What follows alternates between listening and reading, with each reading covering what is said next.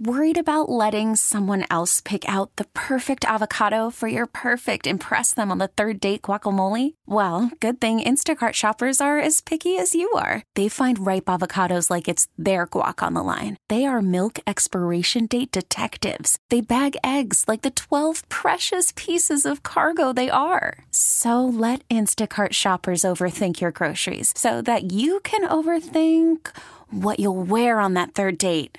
Download the Instacart app to get free delivery on your first three orders while supplies last. Minimum $10 per order, additional term supply.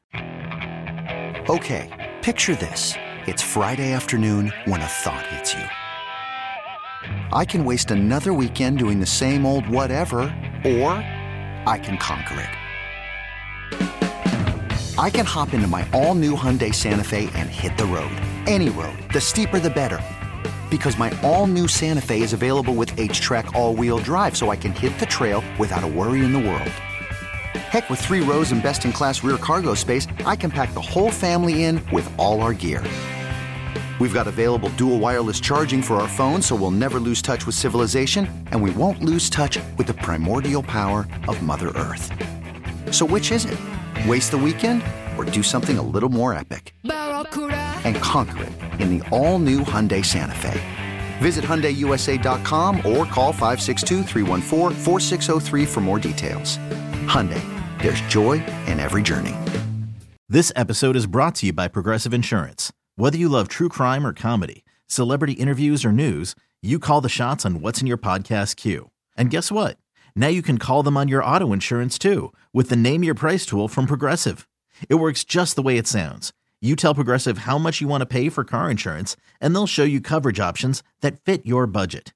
Get your quote today at progressive.com to join the over 28 million drivers who trust Progressive. Progressive Casualty Insurance Company and Affiliates. Price and coverage match limited by state law. Good morning, folks. Uh, we've got a great show lined up for you today in the 12 o'clock hour, the back half, that is. We'll visit with Arnie Fielkow, former CEO of the Jewish Federation of Greater New Orleans. It's a two year anniversary of Russia's full scale invasion of Ukraine, was observed on Saturday. Uh, the, uh, Arnie has been working hard to help Ukrainians, including some of the children living in the war ravaged country. He's recently returned from a trip to Ukraine, and he'll give us an update in his perspective on how things are going there and what he's doing to help those most vulnerable. At the beginning of the 12 o'clock hour, we'll visit with Dr. Sterling Roberts. He's the Program Director, Department of Pediatric Dentistry, and Assistant Professor at LSU Health Sciences Center School of Dentistry. We're going to be talking about nitrous oxide gas which has been a great tool for dentists and other medical professionals as a form of anesthesia, but has long been abused. And more and more, we're hearing stories about kids that are using nitrous oxide, and uh, we'll talk about the damage, we'll talk about the harm, we'll talk about the effects coming out in the 12 o'clock hour.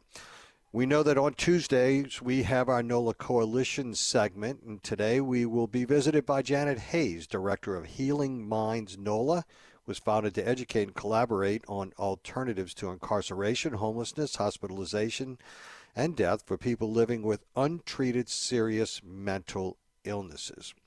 Recently, it was reported that the YPO, the Young Presidents Organization, is going to embark upon a new project putting new lights on the uh, Crescent City connection. And here to talk to us about it is Scott Boyle. Scott is the Department of Transportation and Development District Engineer. Scott, welcome to the show. Good morning, Newell. Thank you for having me on today. So, Scott, I, I assume that this is one of the projects under your command, and uh, as such, uh, tell us where we are and tell us how we expect to pull this off. Yes, uh, this is a project that, that we're going to be uh, facilitating in the New Orleans area. The, the need for this project came out after Hurricane Ida. The, the existing decorative lighting system was in place for over 30 years and, and it ran very well. It was an older type system. We had high pressure sodium fixtures in there, and, and, and the department personnel maintained it. We had a couple small projects over the years to keep it running, but you know, you know, 30 years is is pretty much the, the, the full life expectancy of a of a lighting system that is, exposed to weather and storms. And and unfortunately Hurricane Ida finished it off uh, at, the, at the conclusion of that storm. And so we we started about a year ago and we we put a design together. We worked with our, a local consultant uh, Modjeski and Masters, which is also nationally known as well, but but they have an office in New Orleans, and we we put this project together. They put a design, and we decided we were going to go ahead and do a full rehabilitation of the system and convert it from the, the the traditional type fixtures to a more modern LED system. No, absolutely, uh, Scott. I don't know about you, but it's hard to imagine that system, the previous system's 30 years old. We're getting old. yeah, oh yeah. it, it, seems like it, it seems like just a couple of years ago they were talking about this that project. Yeah, it's it's uh, you know unfortunately it's very expensive to to do something like this. To, you know to, to do an LED rehabilitation. We we got the bids back on this project recently, and and they came in. The the, the cost of this project is going to be twenty million dollars. Yeah. Um, obviously it becomes a, an attraction for sure. Uh, but the L- LED is going to uh, allow you guys to do a whole lot more than what you could do with the the previous style of lighting, right? Yes, yeah. The the, the old system is strictly just the white soft lighting that was that was draped across the the top and bottom chords. This particular system is going to have the the functionality and flexibility to where we're going to be able to go in there and and program different type of themes. So, you know, for Mardi Gras, we'll have the capabilities of, of going in with purple, uh, gold, and green. For Fourth of July, it could be red, white, and blue. Christmas, you know, et cetera, red and green. So, so it's going to have a, a lot more of a, a flexibility, and it's going to it's going to be really nice. LEDs a lot more efficient, a lot more energy efficient, and I understand the maintenance of LED is a lot cheaper than the other traditional style of lighting. Is that true? That's correct, Newell. It's the cost is on the front end. We we've converted most of our traffic signals at intersections. We used to go with the the, the bulbs for those type of systems, and and typically, you know, for a traffic signal. We, we might spend a hundred dollars a month uh, with the old the old type of, of fixtures that, that power up the red, yellow, and green signals. And when we convert those to LEDs, we achieve savings of, of 80%. Those those electric bills go from $100 at an intersection to, to $20 a month. So so you can imagine wow. what we're talking about with this system where we're going to install over 1500 fixtures on this bridge. It, it's going to be tremendous over the long uh, lifespan of, the, of this new system. And you guys have been in the process for a while, uh, just uh, swapping over to LED for just uh, roadway lighting as well, right? That's correct. Yeah, we've, we we don't DOTD does not maintain uh, interstate roadway lighting. We work with the municipalities. We have in, agreements in place, and and but the but the municipalities, including Orleans Parish, New Orleans Public Works, and, and Jefferson Parish, have been steadily going to the to these new LED type systems just because of the the, the cost savings and, and they're illuminated better and it, you know like you said the maintenance is is superior in the in the long run. I think uh, I think people are surprised to hear that government has to pay the regulated utility the electricity to operate traffic signals, highway lighting, and the like. Yeah, we do. We we definitely get those those bills every every month. I can assure you of that. And we have in in, in my particular district in the Greater New Orleans area, including Terrebonne and Lafourche, we we have over 500 signalized traffic uh, intersections. So so we definitely do that, and we're always looking for ways that we can we can. Uh, reduce those costs uh, that, that are, you know, for the taxpayers, and, and you know, we're, we're very responsible stewards of, of those funds when it comes to things like that. Scott, let's get back to the bridge for a moment. A lot of folks are a little angst and anxiety as to whether or not there'll be shutdowns. I understand that y'all uh, intend to manage that with the the least amount of disruption as possible. Yes, we, we spent a lot of time phasing this project uh, during the during the design. It, it's it's it's a very challenging situation where we are here. This bridge is carrying over 160,000 vehicles a day in both directions. That that's over the course of a 24-hour period. So th- th- this is this is a real challenge to get this work done. You know, we're going to have uh, the contractor working overhead over you know in live traffic. So there there will certainly be situations where there's going to be some disruptions uh, of traffic, and and we specifically will have to close a lane in each direction, a permanent lane closure uh, between the beginning of May through the end of August in in each direction of the bridge in order to get this this work done. You know, no, the, the most important aspect and what our ultimate goal is with this project is that we get it done during the Super Bowl, and that's a very ambitious, aggressive timeline. And in order to do that, we're gonna we're gonna have to close some lanes, and and you know they're going to be working on weekends. The, the contractor's committed that he's going to be working 10 hours a day. So we're, we're certainly anticipating, uh, you know, a, a very uh, expedited uh, work product in order to get this done in time for, for the Super Bowl on February 9th of next year. Yeah, and you're and you're hoping that the weather stays decent because um, the, the last thing you want is bad weather sitting out there on that bridge. Is there an opportunity to do some of this work at night? There is. It's it's much more challenging to, to do it there. You know, just from the safety aspect of the workers and being able to see, they're going to be fastening all type of electrical infrastructure, and and I, I do know that the the contractor will take any opportunity to do that, but the majority of this work, eh, from a safety and, and efficiency point of view, it, it's it's going to be conducted during daylight hours. And, and I and I do want to get back that caveat I gave you about the, the, the ultimate goal is for us to to get this done before the Super Bowl, and, and you brought it up. It, it, it's certainly going to be weather dependent. Uh, you know, if it rains a majority of time between now and then, you know, th- those timelines unfortunately will have to be pushed back. But we're, you know, we, we do account for some uh, inclement weather in our schedule, but but at this time, you know, it's it's certainly weather dependent. You know, Scott, I, I, talked about this the other day on the show. There's a whole lot of things that we hope to get accomplished before the Super Bowl, and I said we better start now uh, because we have typically spring showers. If we're faced with a storm over the summer, uh, let's hope that we're not. But, uh, you know, if the weather's not cooperating, this is a tight time crunch on a whole bunch of different fronts.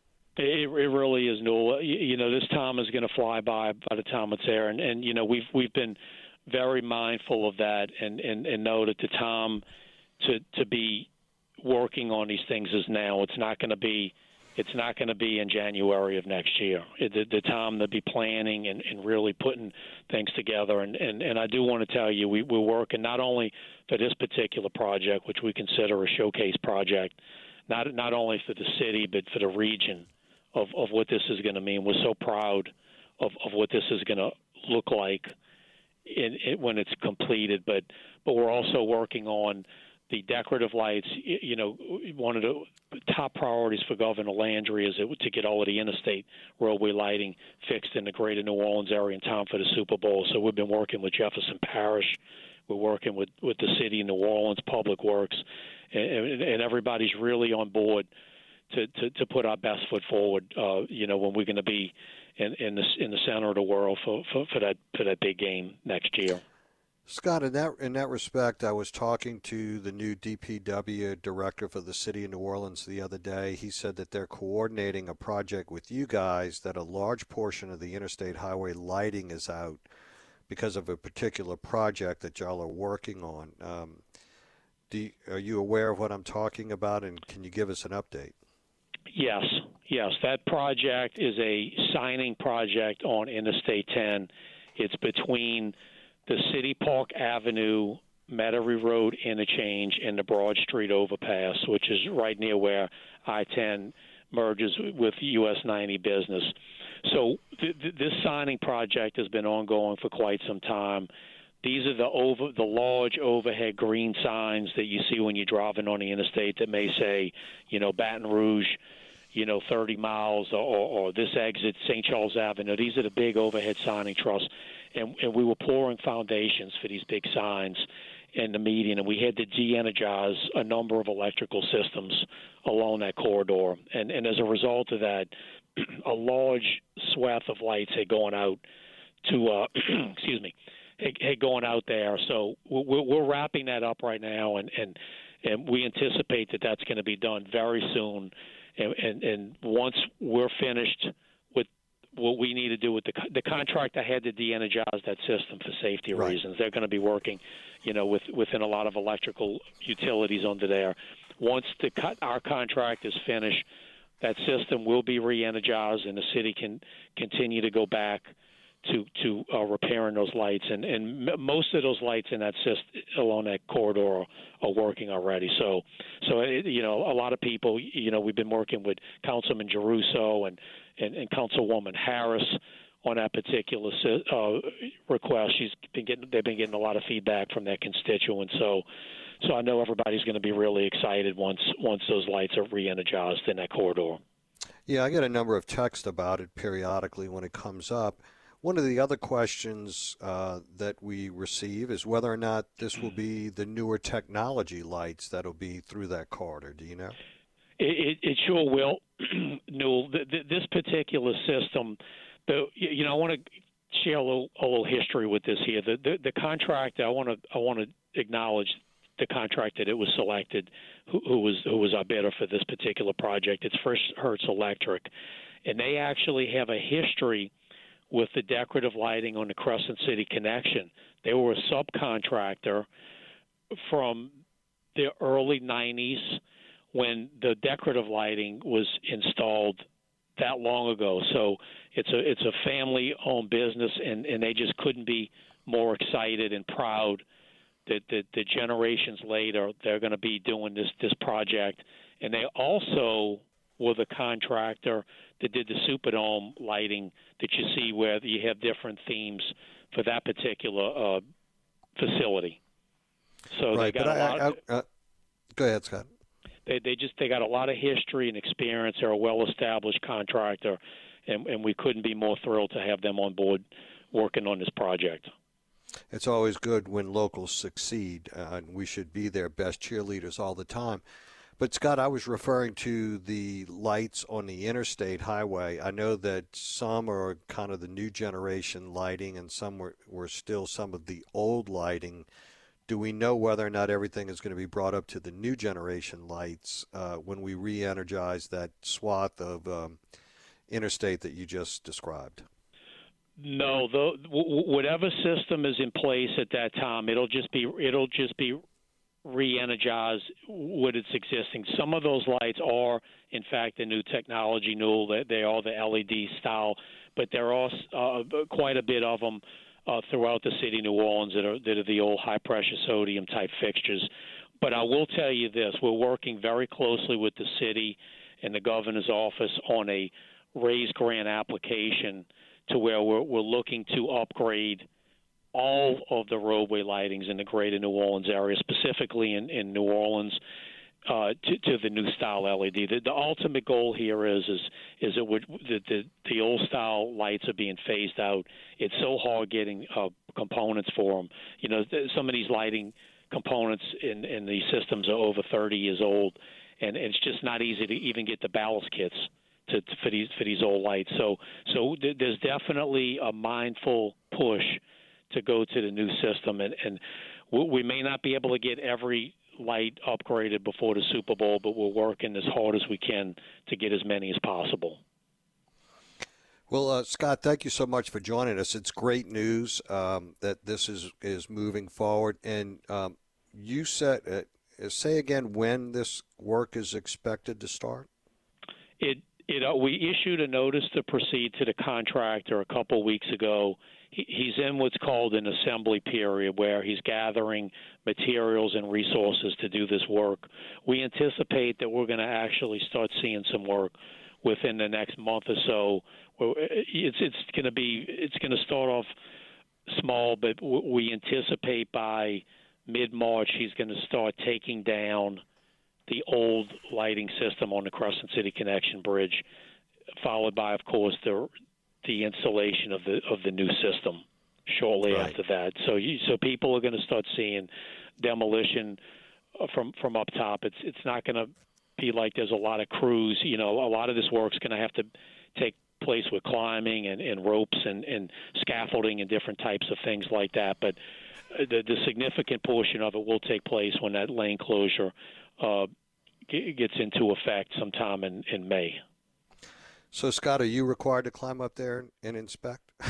no, no, not not this time. I, I may I may venture out there if if it's not too windy outside, Newell. But but but, but certainly my, my bridge inspectors can can can sympathize for for the hard work they have to do to to, to, to do those climbs to inspect that, that bridge on a on a semi-annual basis. Scott, I want to go on record right now. You can leave me off the list, off the invite list to climb to the top of the bridge to look at the line. I, I could try to get you a spot if you if you I'll pass. If you on it, okay? no, thank you. But thank you so much for joining us, giving us that update. Uh, great news coming our way. Really appreciate it. Scott Boyle, DOTD District Engineer here. Uh, have a great week, Scott. Thank you, Newell. You have a great rest of your week. That's Scott Boyle, DOTD District Engineer. We'll be right back, folks. 504 260 1870 on the Aucoin Hart Jewelers Talk and Text line. We'll be right back. Stay with us. Call from mom. Answer it. Call silenced. Instacart knows nothing gets between you and the game. That's why they make ordering from your couch easy. Stock up today and get all your groceries for the week delivered in as fast as 30 minutes without missing a minute of the game. You have 47 new voicemails. Download the app to get free delivery on your first three orders while supplies last. Minimum $10 per order. Additional terms apply. This episode is brought to you by Progressive Insurance. Whether you love true crime or comedy, celebrity interviews or news, you call the shots on what's in your podcast queue. And guess what? Now you can call them on your auto insurance too with the Name Your Price tool from Progressive. It works just the way it sounds. You tell Progressive how much you want to pay for car insurance, and they'll show you coverage options that fit your budget.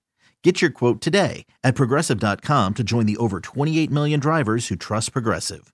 Progressive Casualty Insurance Company and Affiliates. Price and coverage match limited by state law. Okay, picture this. It's Friday afternoon when a thought hits you. I can spend another weekend doing the same old whatever, or I can hop into my all-new Hyundai Santa Fe and hit the road. With available H-Track all-wheel drive and three-row seating, my whole family can head deep into the wild. Conquer the weekend in the all-new Hyundai Santa Fe. Visit HyundaiUSA.com or call 562 for more details. Hyundai, there's joy in every journey. Welcome back, folks. Well, the story continues relative to the uh, killing of Laken Riley. Um, that is the uh, medical student there at the uh, university uh, uh, in Athens, uh, Georgia. And um, it's interesting what the dialogue is now. people on the left, the progressives, and others, mainstream media, pushing back on those like myself that uh, say that we should be outraged about this. And there was a great article in the National Review by Charles Cooke, and it's entitled Outrage Over the Killing of Laken Riley is Completely Justified. And he simply says and boils it down to this. When an illegal immigrant is charged in murdering an innocent American student, Americans have every right to be furious about it. And it's incredible that those on the left are now saying that the offender rate of illegal immigrants is less than American citizens. Why why is that the comparison? Why is it that we just don't live up and fulfill the obligation that we have to vet people that come into this country and to enforce the existing immigration laws that would compel that they would be deported? Why do we just simply bypass all of this? And as Cooke points out in his article, he says this is entirely baffling to him. If the question at hand here were do illegal immigrants commit crimes at a higher rate than U.S. citizens, these numbers would be relevant. But that's really not the question, he says, is it? The question that the critics are asking is what could have been done to prevent this murder? And clearly, the answer to that inquiry is going to be completely different when one is dealing with illegal immigrants, or any non American visitor for that matter, than when one is dealing with American citizens. Because by law, he points out, The United States government is obliged to monitor who is entering the country and to turn away at the border anyone who is deemed likely to present a threat. Go figure. Almost every other country in the world does exactly that. For reasons that ought to be self evident, he says, it does not perform that service internally, practically, philosophically, and politically. To compare the two is like comparing chalk and cheese. You know, it's interesting. He points out his parents. He's actually British, he's now a U.S. citizen. And he points out that his parents are going to be visiting him in two weeks. And he describes what happens when you come to this country legally, especially through a port of entry like an airport. And he goes on to describe that. He says, In a couple of weeks, my British parents will visit me here in America, and before they do so, they will be obliged to apply for a waiver document called an ESTA, which requires them to declare whether or not they've ever committed any crimes. A declaration that is then checked using the automated, automated targeting system, and then they check with another system called the Treasury Enforcement Communication System, TECS, to submit their details via the airline to the Advanced Passenger Information System. We're on system number five now which cross checks them against all available law enforcement databases, and to submit to a short interview with the Border Patrol agent once they arrive. And if my parents were to show up at the airport without these documents, guess what would happen, folks? It would not matter that as septuagenarian tourists from rural England, they are on an aggregate statistically less likely to commit a crime than are U.S. citizens. Obviously, they would be turned away at the first hurdle. For them, the system is the system, is the system. Most Americans, even most libertarian leaning Americans, believe that running basic security checks of this type might, yeah, just simply might be a good idea, as he points out. And he says this. So let's go back to why people are angry with President Biden and the Democratic Party and the appeal to statistics that does nothing but repel that anger. Does nothing to repel that anger, excuse me. Simply put, Americans are just saying the, the guy that killed Laken Riley shouldn't have been here in the first place. Plain and simple. Not to mention that they had multiple opportunities to deport this individual, right? I mean, you may not realize this, but Jose Antonio Ibarra was arrested in New York City on suspicion of endangering the life of a child. But because New York City is a sanctuary city, combined with this DA there who is has no interest in prosecuting crimes because they don't want to discourage illegal immigration, he wasn't charged. He wasn't tried. He wasn't convicted and he wasn't handed over to the authorities for deportations. Rather, he was just released back into the general population of the United States. And at that point in time, they actually had knowledge that he had actually struck a federal officer when he came across the border in 2022 illegally. So we had him, we had him in our custody, and we decided to do nothing with him because he's an illegal immigrant, because we're trying or not attempting to dole out justice in a sanctuary city. We would rather pay taxpayer dollars to put him up in hotels, pay him to eat, pay him to sham the system. Now, if you were arrested as a U.S. citizen for the charge of endangering the life of a child, what do you think would happen? What do you think would happen in Jefferson? I suspect you would go to jail.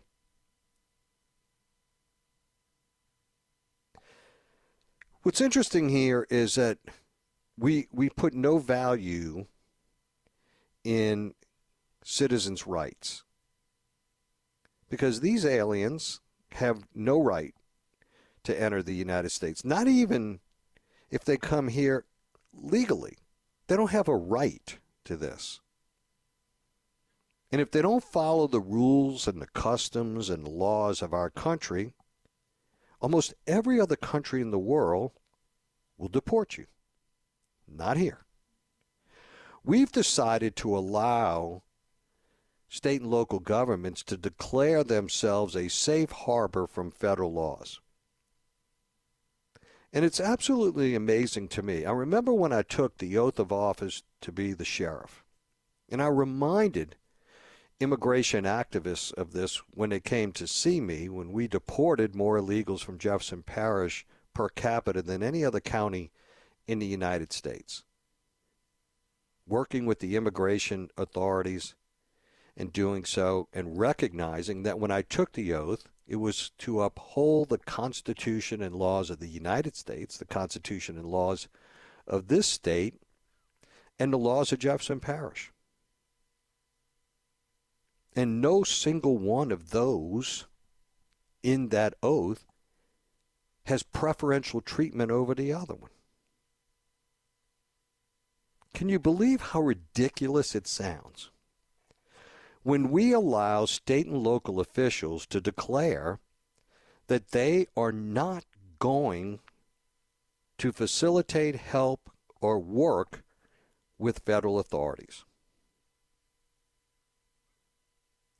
And they say, as Cooke points out, that by raising these arguments that we're the bigoted, monomaniacal, or inappropriate about wanting this distinction to be observed. But yet there's so many layers compelling public officials to do just the opposite.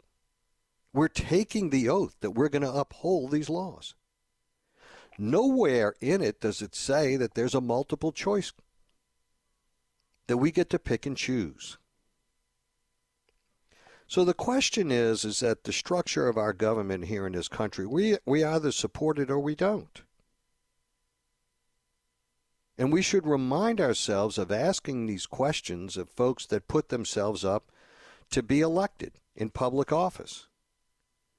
We've elected some here in the metropolitan area that have done the exact same thing. They have worked to the detriment of the federal government, of federal laws. But yet, anybody else that comes to this country is run through the wringer when they come here legally. In fact, Cooke talks about his situation. He said, I, I was not a citizen when he came to this country. He goes, uh, now that I'm an American, I'm entitled to all the protections that are accorded to the native born. But I wasn't always, he says. I shouldn't have been always. Between being granted my first temporary visa in 2011 and raising my right hand at my citizenship ceremony in 2018, he says he was one of the most investigated people in the United States. During those seven years, I was repeatedly fingerprinted and photographed. I had to tell the federal government each time I moved. I went through four rounds of background checks. I was subjected to an in depth interview at the U.S. Embassy in London. I had to provide a list of every country I'd traveled to, every place I lived, every job I'd had and every organization I'd joined in the last five years. And I had to vow that I was not a terrorist or human trafficker or criminal and that I was not going to restrict anyone's religious liberty before I could obtain citizenship. And I also, by the way, had to pass a civics test. Eventually, this led to being moved from one category to the other. But at no point during the long transition did I consider the process unfair. Like the vast majority of Americans, and there's a supermajority of Americans that fall on this side of the argument relative to illegal immigration. I believe that American citizens have every right to determine who joins them in this country. And one of the people who has joined them is charged with murdering an innocent college student. They have every right to be furious about it, and I couldn't agree more. We'll be right back. I'm Sandra, and I'm just the professional your small business was looking for. But you didn't hire me because you didn't use LinkedIn jobs. LinkedIn has professionals you can't find anywhere else, including those who aren't actively looking for a new job but might be open to the perfect role, like me. In a given month, over 70% of LinkedIn users don't visit other leading job sites. So if you're not looking on LinkedIn, you'll miss out on great candidates like Sandra. Start hiring professionals like a professional. Post your free job on LinkedIn.com slash recommend today. We really need new phones. T-Mobile will cover the cost of four amazing new iPhone 15s, and each line is only $25 a month. New iPhone 15s? Only at T-Mobile get four iPhone 15s on us and four lines for 25 bucks per line per month with eligible trade-in when you switch. Minimum of four lines for $25 per line per month with auto pay discount using debit or bank account. $5 more per line without auto pay, plus taxes and fees. Phone fee at 24 monthly bill credits for all well qualified customers. Contact us before canceling account to continue bill credits or credit stop and balance on required finance agreement due. $35 per line connection charge applies. Ctmobile.com. We get it. Attention spans just aren't what they used to be. Heads in social media and eyes on Netflix. But what do people do with their ears? Well, for one, they're listening to audio. Americans spend 4.4 hours with audio every day. Oh, and you want the proof? Well, you just sat through this ad that's now approaching 30 seconds. What could you say to a potential customer in 30 seconds? Let Audacy put together a media plan tailor made for your unique marketing needs. Advertise with Audacy. Visit ads.audacy.com. You've heard me talk about how Democratic mayors in uh, purple states, blue states, red states are, have been crying out about this particular immigration issue and the cost to local government. Well, Denver announced the other day, and we've talked about the city of Denver, um, another sanctuary city, another uh, city with open arms, and then another city uh, expressing angst and anxiety about what's going on at the southern border and the trickle down effect it is to the city's finances. Well, they announced the other day that they're going to be cutting some public employees' hours to zero. They're not laying them off, they're just not going to have any hours to work in order to tank, tackle the migrant crisis uh, that they're experiencing in Denver and the costs of housing uh, individuals, especially during the winter months. The numbers have been absolutely insane. And as a result, they're going to have reduction in hours of operations and programs that will affect many that are on call, some to the point where they may not receive any hours, according to the Denver Parks and Recreation Director, Jolon Clark. Listen to that for a moment. The Parks and Recreation Director, right? Those are the things that kind of set communities apart, right? In the services that are being provided.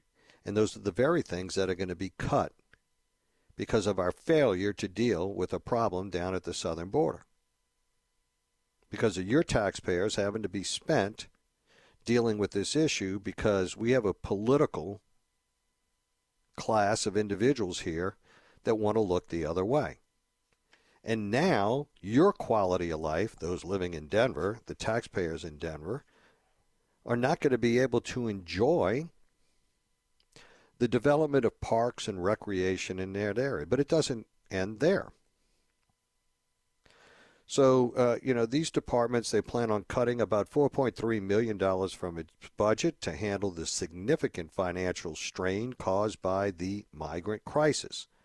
36,000 migrants are estimated to have arrived in Denver since 2022, and roughly half of these new arrivals have put down roots in the city. And, no big surprise, they're looking for services, right? They don't have the means to support themselves. They come here with nothing. There's no sponsor. The, all of the things that you have to do when you come uh, legally, none of this was done. To, to avert this particular problem right here, this is the classic example of why you have a robust, proactive immigration policy because these are the trickle down effects that move across the country when you don't do it. Now, of course, Democrats now are speaking off the same sheet of music, um, the same sound bites, blaming Republicans for not supporting the bipartisan immigration deal. Well, in Denver, we understand why they're upset because they would have received $1.4 billion in that bill for sheltering migrants. There, there's there would have been 1.4 billion for sheltering migrants and they would have had enough money to fill the city's 180 million dollar budget hole because of that bill So a lot of people don't really believe when I say there are more things in that bill that are catastrophic to what we're trying to accomplish in dealing with that crisis than there are positives. We want to provide all of this sustenance there again, right? Not that they're just going to change their attitude about being a sanctuary city. No, they want to continue to do so as long as they can get their hands in the pockets of U.S. taxpayers to cover the costs and deal with the Denver issue. And it doesn't go away. But one of the most important provisions of this bill is that all that, that Joe Biden is looking for has a trigger. And it's not until greater than 1.7 million illegals cross the border does it trigger and give him the authority to which he has complained about not having the authority. Why would you not give him the authority the moment that the first one crosses? Why? Because that's politically unpopular for them. They don't want that authority. They speak with forked tongue. And that's why they have triggers. And that's why the the other day I talked about this executive um, uh, action that he may take and issue. It's going to have a trigger as well. Why? Because they don't want him to be compelled to do anything when the first one tomorrow, Wednesday, February 28th, crosses the border that triggers and he has the authority to do something about it. He doesn't want that. He wants a passage of time. He wants numbers to be able to cross the border before he is compelled to actually do anything. This is a bad, horrible bill. They should have been embarrassed, both Republicans and Democrats who put this bill up for the sake of saying something is better than nothing. No, let's just enforce the laws that we have now, and we will be in a much better position than we would ever be under this new bill. Save, other than, I should say, sending all kinds of money to all corners of the United States to help these cities overcome what they invited to their city as a sanctuary city. Does that make sense? Not to me. We'll be right back. On a text line, thank goodness the GOP has been working tirelessly to make a bipartisan bill on the border. The border is a political check for them. Besides, people like yourself don't really want a deal. You just want a bitch till you get your way. Only your point counts and nothing done at all. Actually, quite to the contrary. I say they don't need to do anything. Just enforce the laws that we have on the books right now. Those were laws that were passed bipartisan in nature. Just enforce those, and we'll be golden. But that's not what they want to do because what's on the table is amnesty. That's the ultimate goal. They want something different. They want an expedited path to citizenship. Meanwhile, those that are sitting and doing this legally, sitting outside the country, waiting years on end. And over the years, I've had several guests talk about. I remember the individual from Turkey waiting dozen plus years to come to this country. Because under the old preference system, they didn't have a preference. And there's nothing but this thing being replete with exceptions because they don't want to enforce what's on the books today. They don't like it. They want something different. We don't have to do anything. Just do what's there. Do your job. You took the same oath I took when I went into public office, when I went in to work for the sheriff's office. The oath is the same. Constitution and laws of the United States, Constitution and laws of this state, and the laws of the parish of Jefferson. Six two and even, over and out, done.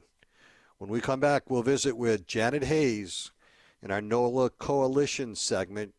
She is the director of Healing Minds NOLA. We'll be right back, folks. Stay with us. You could spend the weekend doing the same old whatever, or you could conquer the weekend in the all-new Hyundai Santa Fe. Visit HyundaiUSA.com for more details. Hyundai, there's joy in every journey. This episode is brought to you by Progressive Insurance. Whether you love true crime or comedy, celebrity interviews or news, you call the shots on what's in your podcast queue. And guess what? Now you can call them on your auto insurance too with the Name Your Price tool from Progressive. It works just the way it sounds. You tell Progressive how much you want to pay for car insurance, and they'll show you coverage options that fit your budget. Get your quote today at progressive.com to join the over 28 million drivers who trust Progressive. Progressive Casualty Insurance Company and Affiliates. Price and coverage match limited by state law. We really need new phones. T-Mobile will cover the cost of four amazing new iPhone 15s, and each line is only $25 a month. New iPhone 15s? Only at T-Mobile get four iPhone 15s on us and four lines for 25 bucks per line per month with eligible trade-in when you switch. Minimum of four lines for $25 per line per month with auto pay discount using debit or bank account. $5 more per line without auto pay, plus taxes and fees. Phone fee at 24 monthly bill credits for well qualified customers. Contact us before canceling account to continue bill credits or credit stop and balance on required finance agreement due. $35 per line connection charge applies. Ctmobile.com.